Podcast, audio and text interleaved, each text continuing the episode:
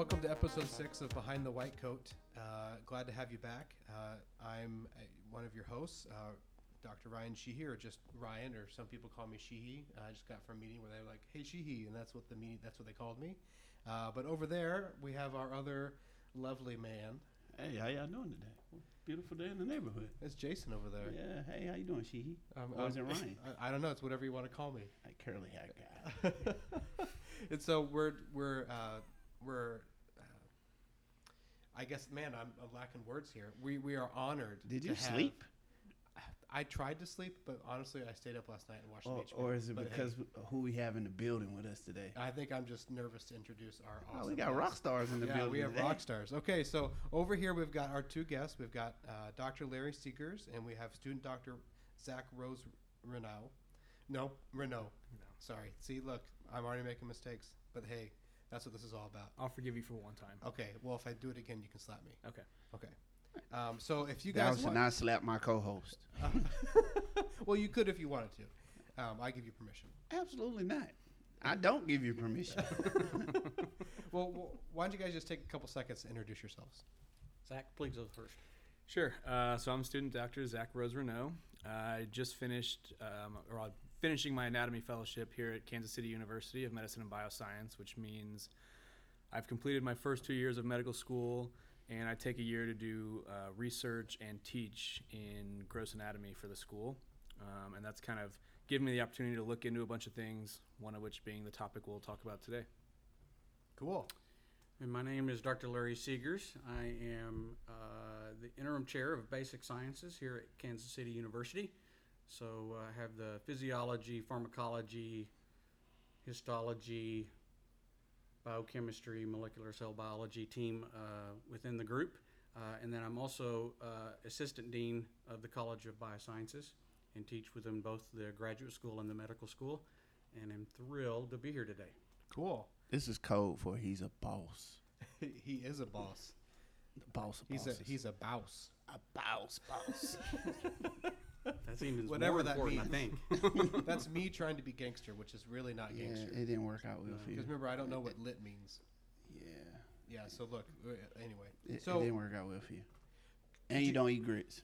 whatever. Let's not talk about grits.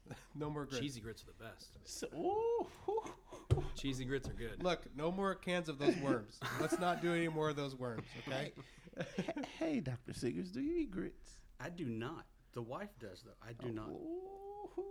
Ryan, have you noticed a pattern here that pattern everybody is- that comes on the show is familiar with grits and somebody in their household eats them except your household? Well, maybe on one of these subsequent episodes, I will. You you can bring me a bowl of grits and I will try them. It'll be like green eggs and ham, and I'll tell you whether I like them.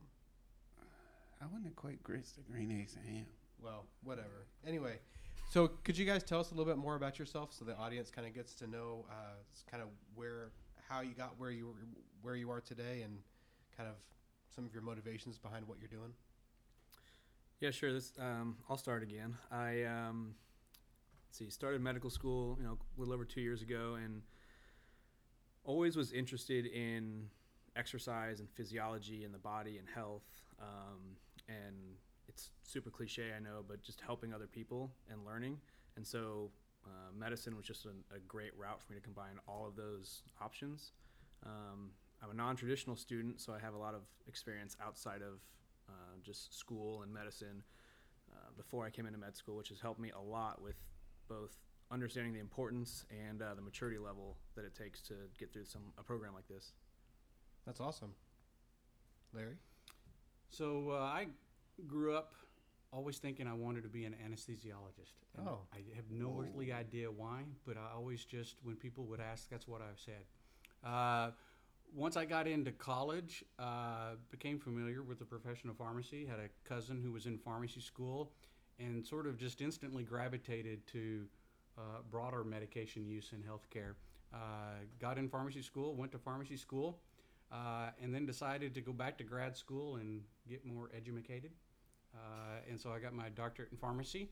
Um, moved into teaching uh, for a trial experiment uh, initially in my career and fell in love with it and have been teaching uh, for several decades now. Have taught pharmacy school, I have taught uh, medical residents on a family medicine residency program and have taught uh, medical students here at KCU.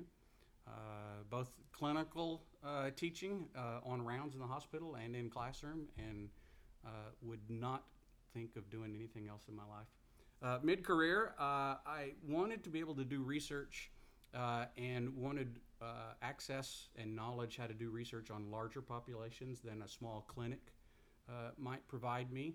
Um, at the time, was a part of a residency program, and they had several hundred patients in in the practice, but it seemed very small uh, sample size wise. So I went back to grad school and got a doctorate in epidemiology and public health, uh, and gained those knowledge elements to do research using large databases from the National Center for Health Statistics or the CDC in population health. That's awesome. Hence why he's the boss. So, Larry, how many degrees do you have? Because I'm looking at your name, and every time I look at your name, I, I equate it to like reading the alphabet. I think the only letter I'm missing up there is Z, Z and maybe a Q. and maybe a Q. Yeah. Uh, so only three degrees. I have a bachelor's in pharmacy, a doctorate in pharmacy, and a doctorate in public health. On, only, Only three degrees. only Only. three degrees. Only three. Only Two of them are doctorate. Yeah. Wow. But the other initials are fellowships or board certifications uh, or designations. So alphabet soup. So we should put some respect on his boss-like mentality. He's a certified boss. Yeah, that qualified. Yeah, qualified, Qualified. certified. Well, so for today's podcast, we're mainly going to be focused on the topic of medical marijuana, uh, and this is a topic that uh, Zach has has uh, done some research on and has become kind of an interest of his. Uh, and I felt like it was really relevant uh, in today's in, uh, environment and polit- political landscape that we start to talk about this topic. Uh, and so, I guess kind of some of the first questions I want to ask Zach about medical marijuana is could you kind of just give us a little bit of a background on kind of scientifically or pharmacologically maybe how how this drug is working?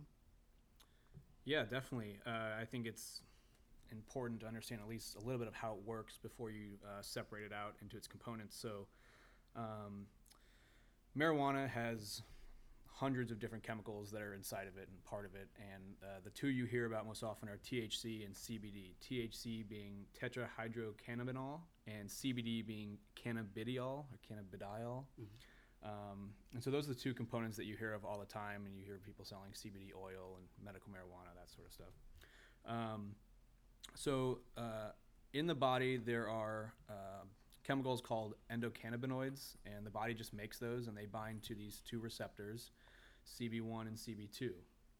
Um, so these marijuana, THC, and CBD also have a reaction at those same receptors, and that's going to control different um, neuronal signals through the body.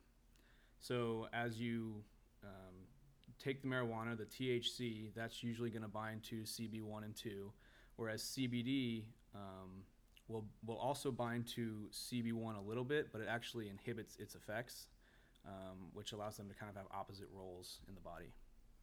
That's good. So you, you, you mentioned medical marijuana, and and, that, and that's the thing I see on billboards as I drive down I seventy into work is come to my medical marijuana shop. Um, so, what are they actually selling there? So typically at the medical marijuana shops, you're getting uh, what they call medical grade, um, like the plant form of marijuana that you could smoke or inhale. So i i that's at the medical marijuana shop. Whereas if you go to a CBD oil shop, that's going to be an oil or a liquid or some sort of drop that you could put into food or something like that. Okay. Uh, and then, kind of,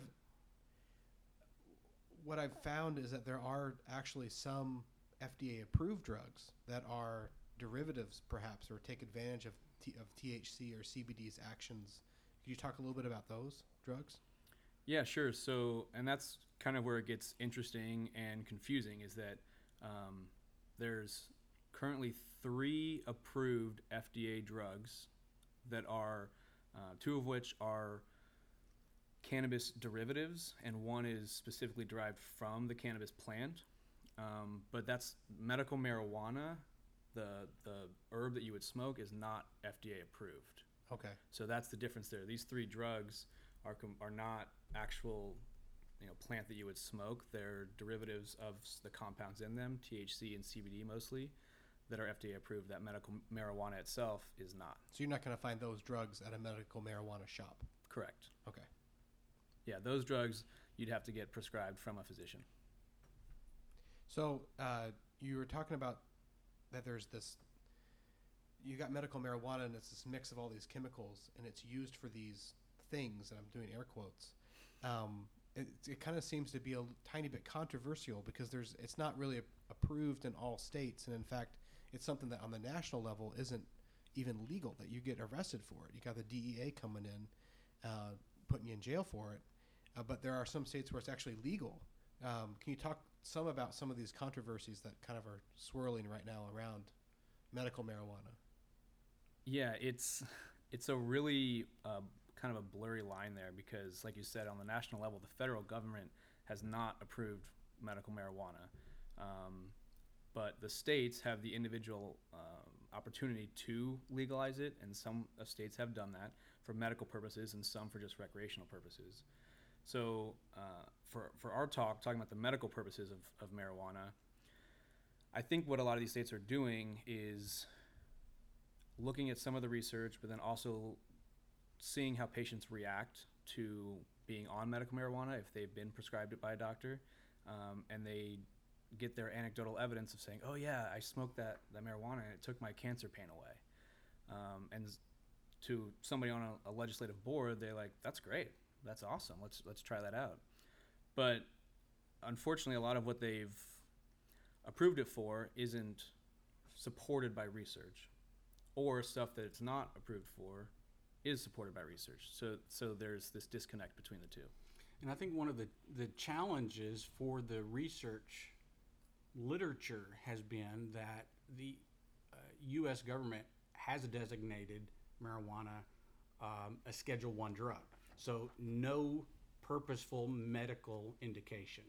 Um, the risk of abuse being off the scale, um, and they've limited its access to researchers to look at efficacy and side effects and mechanisms. So, um, part of the limitations in the literature has really been the access to the compound and its availability. And for, for many years, actually, there was just, I think, one U.S. institution that sort of University re- of Mississippi, the Grove. that that that had the the the stash, if you will, uh, that researchers could access, and so that was even limited.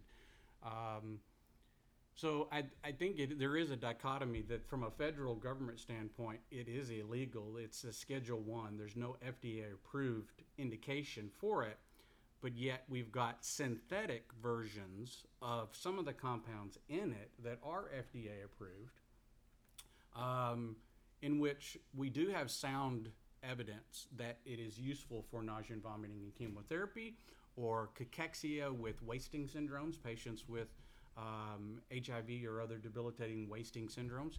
Um, and I think the, what you see across the U.S. is more states taking their own um, decision making and health in their own hands. Uh, and you see, sort of, especially with the past couple of administrations, a, fairly cognizant separation um, where uh, the attorneys general um, has guided the Justice Department and, and sort of guiding the, the legal arm of the U.S. government to allow states to sort of self regulate and self control. Um, in face of the existing law that uh, it, it shouldn't shouldn't be happening. Um, I think, um, in fact, uh, a few years ago there was uh, in one of the budget acts, uh, budget bills of the U.S. government, uh, there was um, an addendum or a, a supplemental act added to it that actually directed that the federal government could not withhold funds from states that were legalizing medical marijuana or even recreational. So, sort of a side way to say that the, the federal government shouldn't be involved in states' rights. Um, and if they tried to use the financial means to sort of limit their actions, that that wasn't approved. And even the current administration in the latest uh, Budget Reconciliation Act, that, that addendum, that supplement is still in effect, uh, such that the FD, uh, that the U.S. government can't um, withhold funds uh, for states uh, that have medical or recreational marijuana. So, Larry, let me ask you this question: What is taking so long? Because marijuana has been around for centuries, centuries, Many, many centuries. many, many centuries, and no matter which population we were to ask, there has always been this theory that it has a medicinal purpose. What is taking us so long to get to this point now of where states are actually starting to see the medicinal benefit of using marijuana? I think uh, just the evolution of time and the change of people and perceptions um, and understanding of risks and sort of a changing of mentality of wanting to take control of one's own health. Um, and I also think that the larger the population gets and the more people use it recreationally, and the more, as Zach said uh, appropriately, as more anecdotal evidence comes from direct consumers that, hey, I got benefit, you should try it, and more and more um, try it on the side from an, even if illegal and, and finding benefit. I think that that message of potential benefit is growing. Um, and um, I- think at, with time there has been greater expenditures put toward small uh, studies um, looking at its effects. I mean, it's been looked at uh, in small to larger studies seizures, various pain syndromes, multiple sclerosis. I mean, so I think it's just the tincture of time, a growing population, and a growing eagerness for humanity to sort of take more control and interest. Um, it's sort of different but analogous to the movement of the U.S. with alcohol and, and that concept of where at times it, it wasn't legal and not appropriate, and then we've moved to where it's readily accessible. I think it's just that evolution over time. I, I think along with that, to answer your question, Dr. Walker, is the assignment as a Schedule One drug automatically gives it a connotation that it's terrible for you. Right. There's no, absolutely no benefit for that for you to have that whatsoever in any way, shape, or form. Um, and whereas if we if you're conducting research just hypothetically on a blood pressure medication, um, and you decide you want to create this new medication from uh, synthetic compounds that you create, there's no prehistoric evidence against that that it's been predetermined as something that's terrible to you. So you can go and create, uh, you know, go to the the, the FDA and apply for uh, the application to create a new drug, and nobody's looking at it like, oh my God, this is a Schedule One drug. We can't do this. Um, so I think a huge part is that classification, um, in which I find interesting because uh, in 2016 the DEA um, there was actually a petition to change marijuana from a Schedule One to a Schedule Two, and the DEA denied that petition, citing cannabis has no currently accepted medical use in treatment in the United States, which to me was really interesting because in 1985 they approved dronabinol, and in 2006 they approved nabilone, which are both synthetic forms of THC that are FDA approved for treatment. Um, and so to me, it's almost like a contradictory statement um, and kind of interesting. But again, I think that connotation, that negative connotation that it has, is a huge hindrance to research. Well, and I think with the new uh, liquid CBD uh, compound out for um, rare pediatric seizures, I think that sort of challenges that mindset of what a Schedule One drug is. That it's highly abused um, and doesn't have um, medical uses. I think that second half is eroding away. And although in 2016 they sort of reaffirmed its Schedule One status, I think as more evidence comes out, it's harder and harder to substantiate that part of what designates something as a Schedule One. That there clearly is evidence that it has medical uses and benefit. Um, I think where we separate um, this is the the multitude of compounds and chemicals and byproducts from the marijuana plant that one might consume, and more of the um, medical marijuana and the compounds that its ingredients and byproducts are more understood uh, as why they're included. Um, less likely to have THC in it, more CBD in it, um, a lot less ter- uh, terpenes or any. Uh, just a lot of that sort of um, taking the raw plant um, and thinking of that raw plant as not having medical uses, but yet the compounds within them having direct clinical medical benefit. I think over time, as we get more understanding of what those ingredients are and the compounds are, uh, and how they can be useful when isolated, that that that Schedule One becomes less and less defensible over time. I think. I agree. Especially you mentioned that um, CBD oil that just got approved for childhood seizures. That's well, I said you know, dronabinol and nabilone are FDA approved synthetic versions of THC. Epidiolex, which is what you were talking about, is actually derived from the plant. So that's the first drug FDA approved that comes directly from the cannabis plant, which again is a step in the direction of saying these components of this plant can be beneficial for medical purposes. So I'm gonna ask a million dollar question, but it's a loaded question all at the same time. And I'm gonna let Zach answer the question first because Zach can get off with answering the question without losing his job. Should we be teaching about medicinal marijuana in medical schools? Should we be teaching from a non-biased, non-political standpoint and teaching on the uses, the the history, everything that we're describing here is something that I never got in school, but I never went to medical school either. But I went to grad school, which we learned about the brain. We didn't learn about, you know, medical marijuana and how it interacts with the endocannabinoid system.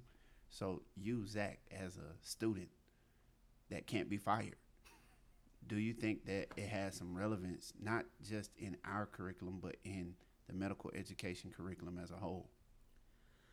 So, what got me so interested in this is that in my first two years, there was a teeny bit of information just about endocannabinoids and how they work physiologically. But if you go outside of school, I can't tell you how many of my friends and family members are asking about it because it's so big in the media and in the world right now. Um, and I had I had no answer for them. I had no idea. I didn't really know what to tell them, what the research actually stated. So to answer your question, I think if we keep it as non-biased and research focused as possible without the anecdotal evidence, um, just say this is what the research says that it can be beneficial for. These are the FDA approved drugs that um, you can use and what they're approved for and what does medical marijuana even mean? Because it is legalized at the state level in many states in missouri just approved it you know the state we're in right now. So i think it's good for future physicians to have that knowledge to be able to hold a conversation and answer people's questions and not necessarily guide them on whether or not this is good or bad. I absolutely think that we should. I think our challenge in medical education is we have students for two intense years and trying to fit within that curriculum everything they need to know to be wise and educated and prepared physicians.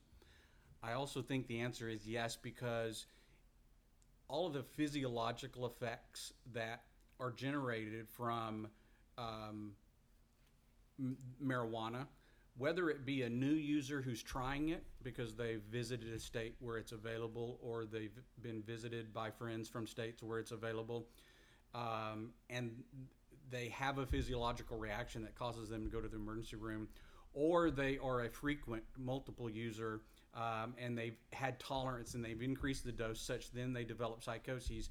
I think all these physiological variants of patient presentation that phys- uh, physicians are going to see in their practice and in the emergency room, we have to prepare our students to recognize that some of those physiological symptoms could be from marijuana use. And so, for not educating them in some respects on the compounds and their physiological aspects, uh, both overtreatment, undertreatment, benefits, and, and risks, um, we're not fully preparing them. Uh, the challenge is, again, is fitting all that information in an already packed curriculum. But I think at least the introduction of the concept is necessary. I mean, change this to any other um, frequently acquired concept in society. Would we not educate our patients about alcoholism or alcohol abuse or alcohol withdrawal presentation? Opioid. opioids. Um, and so I, I think the answer is clearly a, an a unequivocal yes.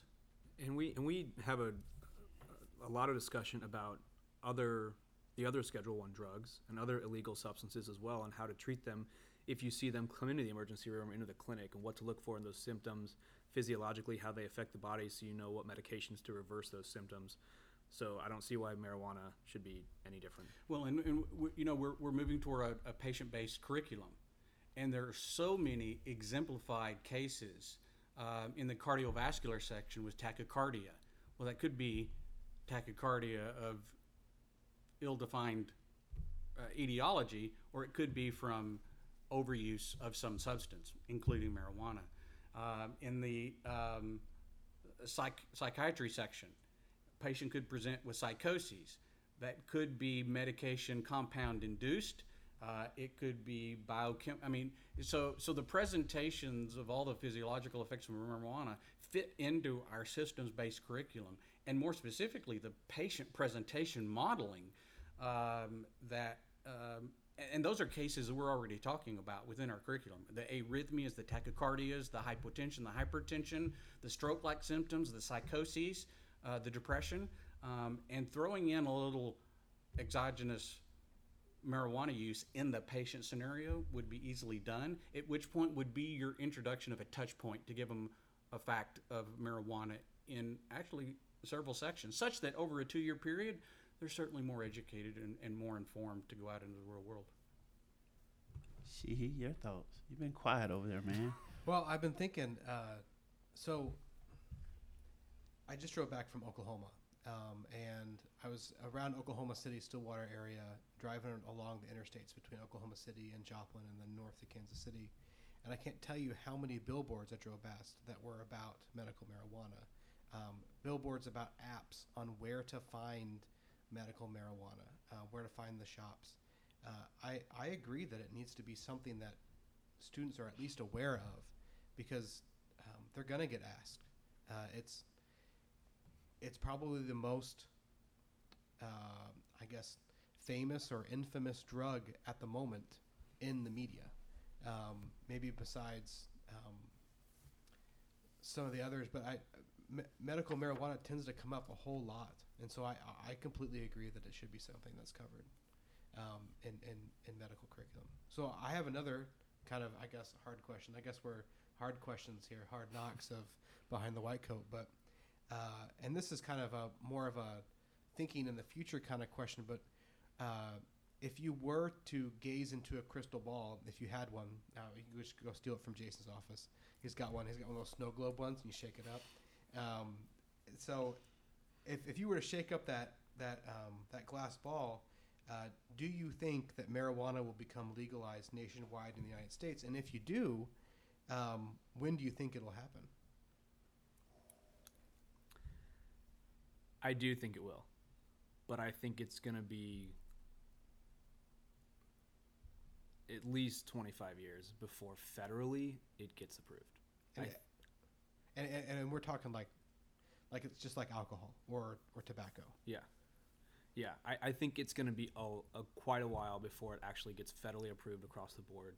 I think more and more states will start approving it um, for medicinal and recreational purposes, but it, it's just for the federal government, in my opinion, to jump on board to legalize it, they're going to want more actual research behind it to support that decision. And because it's so difficult to acquire the product and the plant to do the research, it's just it's going to take a long time. Yeah. I think the day will come. I don't know if it'll be in my lifetime. Um, I'm certainly old, but maybe it will. But I, I think there are a lot of economic drivers into the decision. I think uh, there, that's a, some of the defense that the states have used is that if regulated and taxed, um, it, it can be controlled but available. Um, I, I think uh, I don't I don't know in my lifetime if it'll be federally approved in terms of recreational, like alcohol and tobacco. I cer- certainly hope that for the public health, that medical marijuana when steeped in hard science and research and evidence uh, that it's likely from a medical prescribable indication, approved indication stance that medical marijuana, um, either in oil, injectable, or other formulations, uh, will be available uh, across the U.S. If even if states have to individually, on a one-by-one basis, approve it, I think we're, we're already over half of the U.S. and the territorial areas uh, that have medical marijuana available to its residents. I think that is what um, will spread across the U.S. Whether it'll be federally supported uh, and approved uh, in my lifetime, I'm not sure. But So do you feel like it's more likely to, for it to move from Schedule One to Schedule Two? Because to me, having medical marijuana or having marijuana just in general as Schedule One is almost obstructionist, um, in, in a way, uh, politically, to doing research and trying to get it down. So it's, it turned into this political, like, do we keep it in the box? And if we let it out of the box, we can't put it back in the box. So do you think it's more likely to move to Schedule Two versus being like tobacco and alcohol? Um, I'm just curious. Yes, I, absolutely. In fact, I think that was part of the sort of 2015 2016 FDA reevaluation was that mindset that if, man, states are approving it, it's really growing. Um, what do we say as a federal government? Let's let's reevaluate it. And the caution was, man, if, if we take it out of the box in Schedule One, you never get it back in, or you don't get it in easily. Um, so yes, I think logically uh, it'll move from Schedule One to Schedule Two. No, it won't be like alcohol or, or tobacco where it's free will um, OTC available. But I think if you look at many of the states that have proved me- medical marijuana, they've used something that's analogous to what the federal government would uh, a Schedule 2, meaning that there's got to be controls, approvals, and regulations. There's got to be guidelines. Um, and so I think there's some there, there's analogies between what the states have already approved within their own uh, jurisdictions and sort of that concept of what Schedule Two guidelines and federal laws coordinate in terms of refills, who can do it, who can't, who's authorized. Um, so I think there's a lot of similarities. So yes, I think the the easy step would be going from a one to two. So my prediction is we we had Zach saying 25 years minimum. minimum. We had Larry saying since he's only like 21, like 70 years. Thank you, brother. 20, Uh, 20, 20. Okay, so he's 20, probably 70 years because he said in his lifetime, so 70 years. I'm going to go out on a limb and say within the next 10. But only if we get radical politicians in office, meaning that this has nothing to do with science. This has, you were starting to allude to it, Larry. This has everything to do with money. I've been over here Googling trying to find some stats because I knew exactly what I was looking for the money that we use for pain treatment, right? So most likely, if people take marijuana or they want to use it for medicinal purpose, nine times out of ten for pain, right? 2014, we spent 17.8 billion dollars on pain treatment drugs alone, as a nation.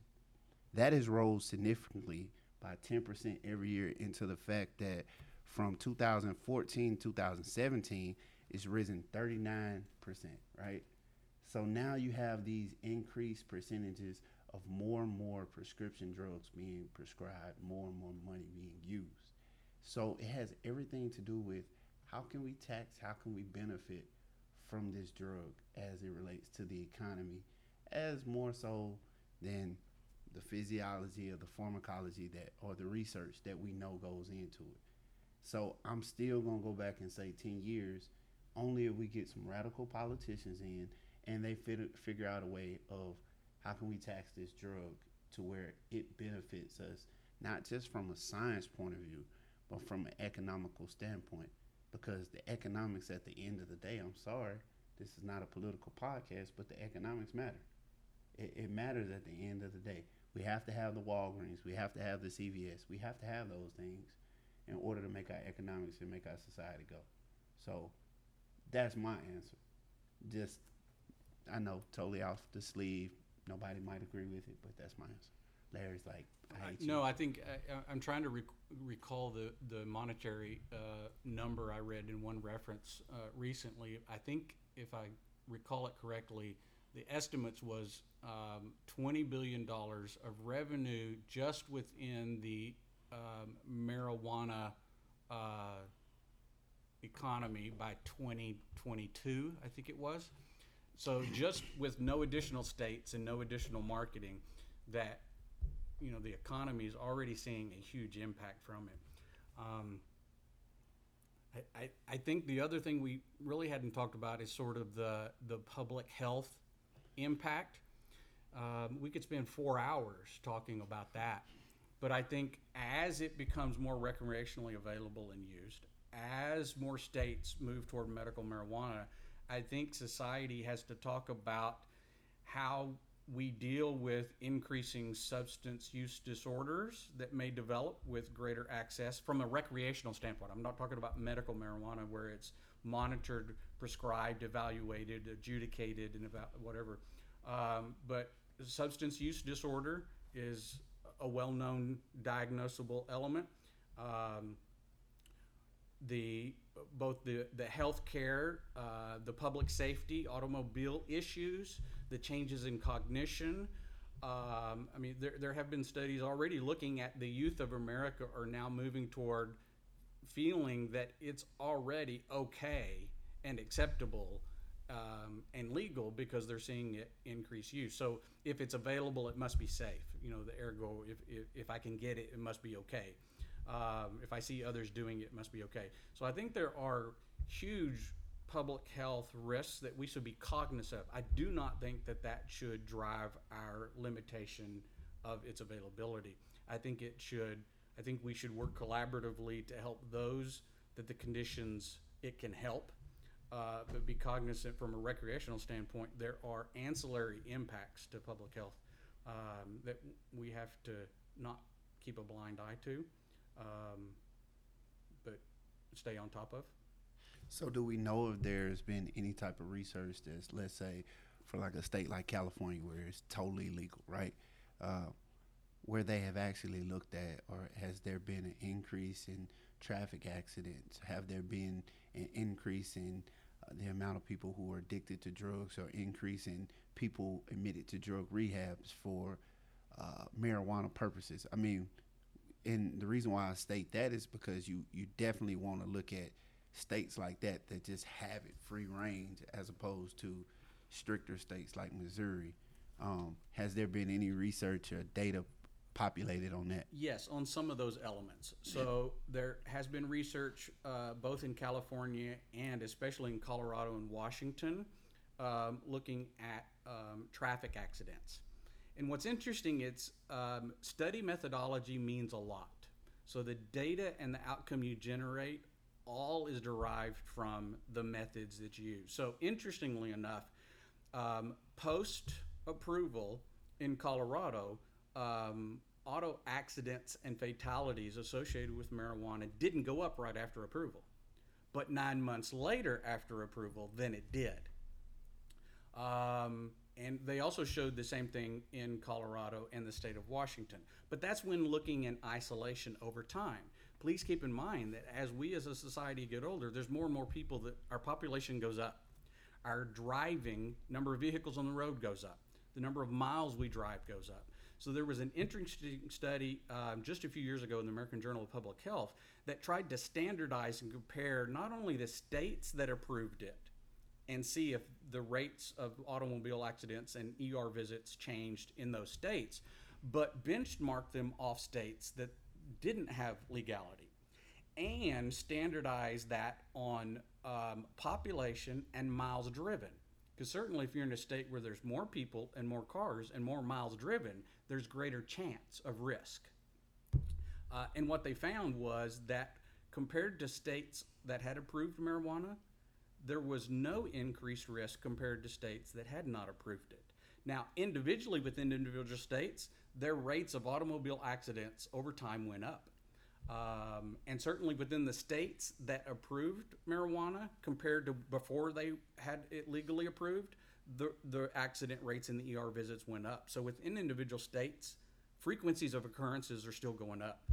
But I, I found that study very interesting because it, it sort of benchmarked against states that hadn't approved it, but used sort of a standardizing metric of population and miles driven as a standardizer.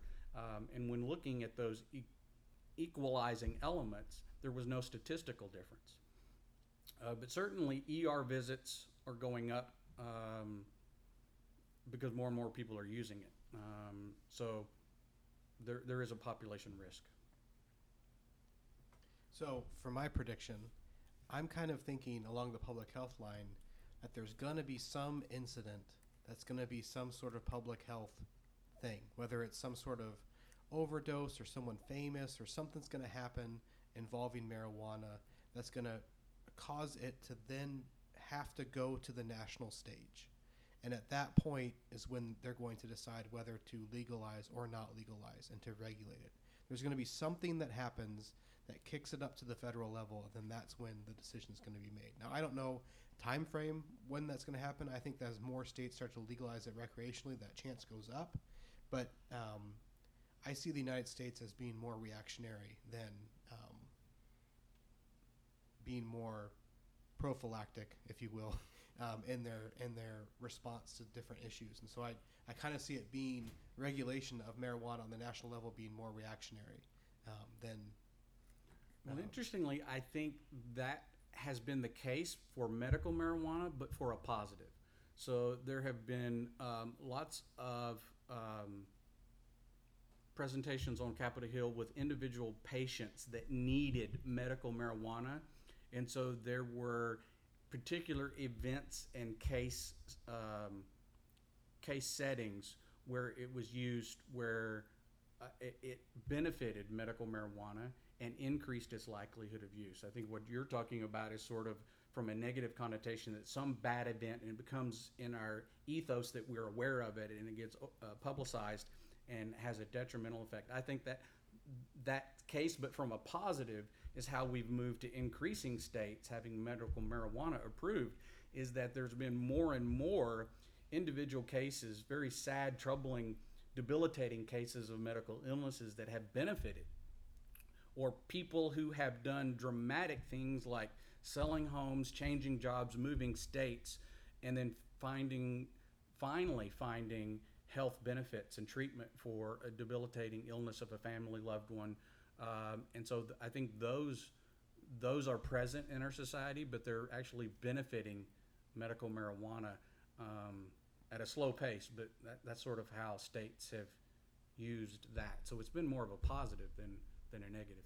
I think that's a really cool way to look at it. Um, so, not to take away from what we're talking about, but I want to make sure we have time um, for this last segment of the show where we get to test your knowledge on certain aspects of things. And so, I talked to both of you, and I'm not quite certain if I picked the exact topics you told me, Larry. Um, but uh, I did pick some topics for Zach based off of uh, his uh, quasi area of expertise, if you will, and again, air quotes. Uh, but we're going to start with start with you, Larry, uh, Dr. Seekers. So I have so just some rules about this pop quiz. So this pop quiz isn't graded like a normal quiz. You don't just answer and you get it right or wrong. There, I'm kind of a wacko scorer, um, and I'm going to keep track of it over here. I promise. Um, but I've got, you'll figure out the rules as we go. And so for Larry, I've come up with some questions, trivia, if you will, um, about Texas and about Dr. Pepper. Uh, we were just talking about Dr. Pepper pre-show, uh, and for those of you that don't know, Larry is a huge fan of Dr. Pepper. I am. Not just Dr. Pepper though. No, it has to be Dr. Pepper with the real cane sugar From Yeah. Texas. from Texas. Green can, red stripes. That's exactly it. So, okay, let's start. Okay, so question one. Uh, you may know that Dr. Pepper was the product of experimentation in a pharmacy. Who was the pharmacist that enjoyed experimenting with flavored syrups at the shop's soda fountain? Man, I don't know, but it'd be cool if his name was Pepper. It would be cool. And it'd be cool if his name was Larry Seekers. Yes, it would. yeah, because uh, because you'd be a rich man. Be on a beach in the Bahamas or something. yeah. Uh, you know, I've heard this story, but I don't think I recall the name of the chemist inventor. Okay, that's okay. His name was Charles Alderton. Do you know where his pharmacy was located? Uh, was that in Dublin, Texas? In Central Texas? I want it to be in Central Texas. Sweet. Well, okay, so this is going to challenge my um, geography of Texas, but where is? So it was Waco, Texas. Is that Okay, Central Wa- Texas? Waco, Waco's in Central. Dublin's uh, about an hour away from there. Um, Okay. Waco's right in the heart center, Texas. Okay, north so of Boston. So since it's about an hour, I'm going to give you a point. I, I think, uh, yeah, okay. Give me a half a point. 'cause now I recall. Hold it on, wasn't hold on, hold Waco. on, Hey, hold on, hold on, hold on. We're hey, making. was A, Denver. excuse, excuse me, boss. We, we're restricting your boss privileges on this podcast. You're getting a point, Now not a that- half okay, of a point. okay. Well, actually, I'm going to take away half a point. Yeah, because he argued. He- how do you argue with giving a point? Zach, would you ever argue with he a fewer points. Yeah, like Pulling what? up my student mentality of arguing for points. Yeah, there you Yeah, go. you're there doing you it the wrong way. though. Oh, yeah, you're okay, definitely yeah. doing it I'm the wrong usually arguing for the extra half point. Oh, okay. Not to get the point taken away. Yeah. Okay, so when was Dr. Pepper introduced on the national stage? You can just make, make a guess as, as the year. Uh, eh, 1849. Okay, um, that's a little bit too in the past. Um, 1910. Jason's closer. It's actually 1904. Do you have any idea where it might have been introduced? It was it was introduced at a place where they also introduced such things as hot dogs. Oh, Was it Texas State Fair? World's Fair? World's Fair. There you go. I'm giving you a point. At, it was at 1904 and the World's Fair in St. Louis. Okay. So, when you drink Dr. Pepper, I'm sure you look at the can adoringly. I do. Um, you just love that design. Uh, I'm surprised you don't have a shirt that, that that's that design. That would be awesome. it's in the closet. Uh, okay. Um, but so this is important. I know you look at that can adoringly. Do you know? Is there a period yes. after the doctor in Dr. Pepper? Oh, I thought you were talking about a period of time written on the can. Oh, no, no, no, no. no, no, no, no. So like so so like your your Dr. Seegers, there's a Yeah. period after your doctor. I do not believe there is. Okay, that is correct. There is not a period there. Do you know when the period was removed? Ooh. I don't know. I, don't- 1956. 1904. I don't know. 1956. Jason's close over there. It's- It was, I said I wrote down the 1950s. So I'm Man, gonna I'm on fire today. I'm gonna give you two points there because you, you called a friend there. You didn't know you were doing it, but you No, could, you okay, called a friend. Good. Okay, so now we're moving on to Texas. So Texas is the only state in the U.S. to have the flags of six different nations fly over it. Can you name them? No, but when I go to Six Flags over Texas, I go to all the parts of the country, so I should know this. Um, Mexico. Okay.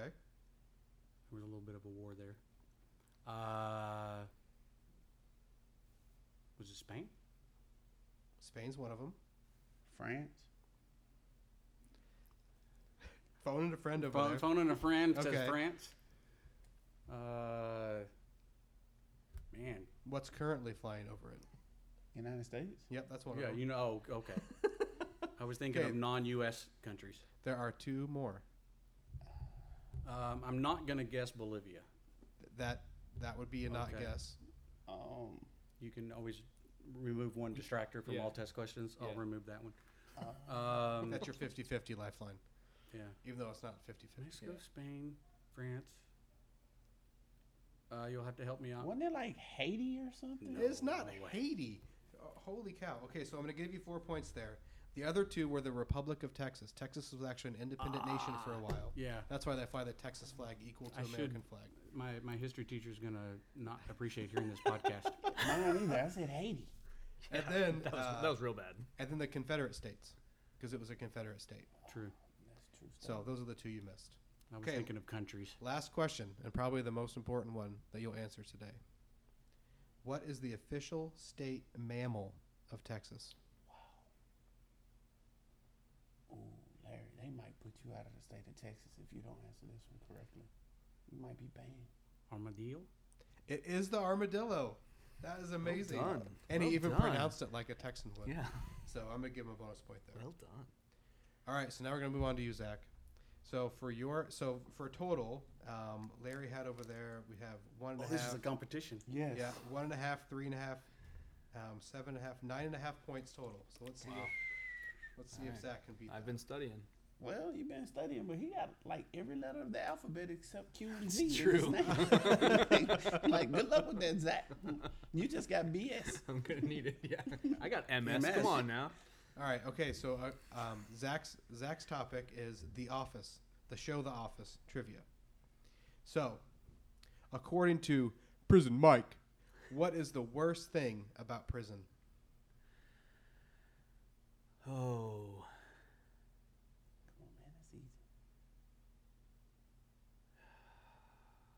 God, I can see him dancing around at the front of the conference room That blue with his bandana. blue on. bandana on his head. It the food? I was gonna say the Nope, food. not the food. it's you can't go home. Nope. It's the Dementors. Yeah, that's right. It's the Dementors. So I can't give you a point there. Sorry. Dang, But, but you were you were doing some good visualization. you, Yeah. So you starting off in the hole. so I, man. I so I know, right? appreciate That's that. a long way to At least dig. I'm up. not arguing for less points. Well, that is true. that is true. true. That That's very true. true. That is true. Okay. So what is the name of the company Ryan, not me, but Ryan in the show, sets up that sends messages to all your devices at once? What's the name of it? Woof. Okay. Awesome. I'm going to give you two points because you answered that super quickly. How do you spell it? Um, W H O P F. It is a, an odd spelling, and you did get some of the letters right. So I'm going to give you. The W. I was just I'm I was just reading Dr. W. Seeger's letters after his Oh, name. oh, you were? man. Man. rearranged them and it Yeah. spells wolf. yeah, we can get a wolf out of there. It's actually spelled W U P H F.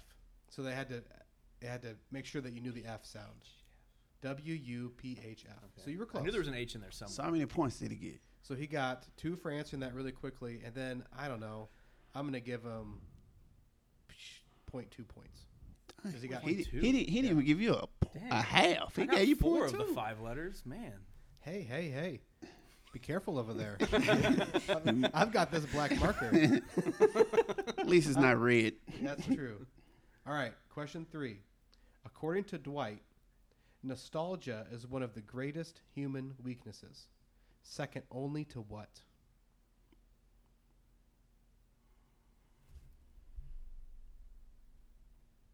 Just enter into Dwight's head. yeah. Man, maybe you should have picked another Some- some category. intense Maybe. questions. These are tough questions. Like I thought you were an expert in the office. I did too. Clearly not. Can Are we go back to medical marijuana? Are you smarter than a she? Actually, this is a present patient presentation of a decreased cognitive ability. Yeah. After Are you insinuating that This is a uh, Zach trial. had an edible before the podcast? He'll neither confirm nor deny. That's right. Um, I'll give you a hint. 'Kay. It's a body part.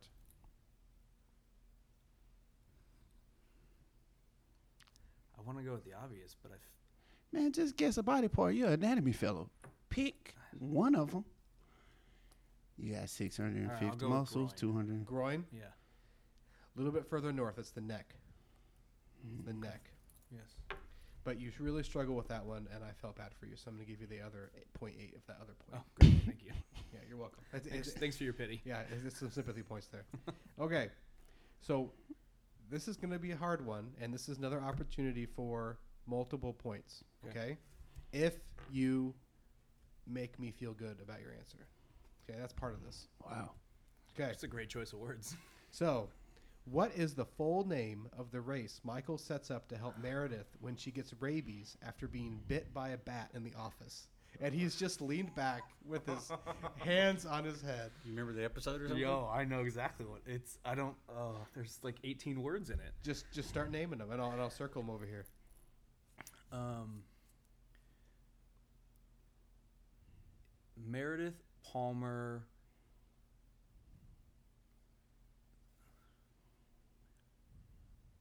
Man, I'm drawing a blank now. This pressure. Meredith Palmer, Charity. Charity is not one of the words. Don't don't you want to put race in there? Yeah, it's at the end though. Yeah, but she he, race, he- fine. I'll say race. um, You got Mr. Obvious over there helping. yeah, thanks, Haiti. Well, at least it's a at, at least I can answer questions right. Like I, I helped. Fun run for the cure. Meredith Palmer, All right. time. rabies. Rabies. Okay, rabies was in there.